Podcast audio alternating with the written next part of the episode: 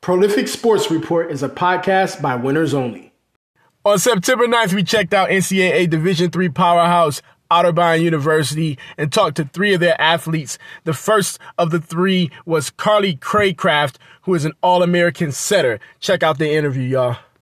Okay, we're here at Otterbein checking out some volleyball action. Tell everybody who you are. My name is Carly Craycraft. I'm a senior and I'm a setter on the Otterbein volleyball team. And You're like an All American and all that, right? Yep, last year, second team All American and OIC Player of the Year last year. So when you came in, did you come in saying, I'm going to be All American up in here? Um, I wasn't really expecting it. I mean, I came in knowing that I was probably going to play just because they needed a few people to step in the set. So I kind of took up that opportunity and just went from there. And I think it kind of handled it from there. Now you guys are nationally ranked and all that.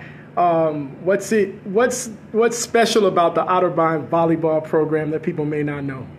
Um, I think that not a lot of people know who we are, but um, we're a really scrappy team and we love playing with each other and we're just super, super excited to be ranked 15th. So we just love playing together. What are the challenges of being a Division three volleyball player? Um, let's see. I would say maybe just. Uh, ugh.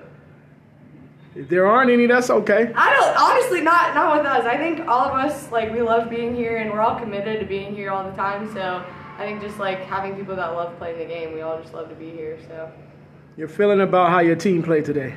feeling really good. I mean, we I think we took care of business today, and we're looking forward to tomorrow. But I think um, just coming in, we had good expectations, and we are confident that we're gonna play well. You got a hard opponent tomorrow, right? Yeah. Who is, who is that? Uh, Birmingham Southern. Okay. Never never played them before, but I hear, I hear they're pretty good. So. All right. What's the most important thing you have to do to help your team win?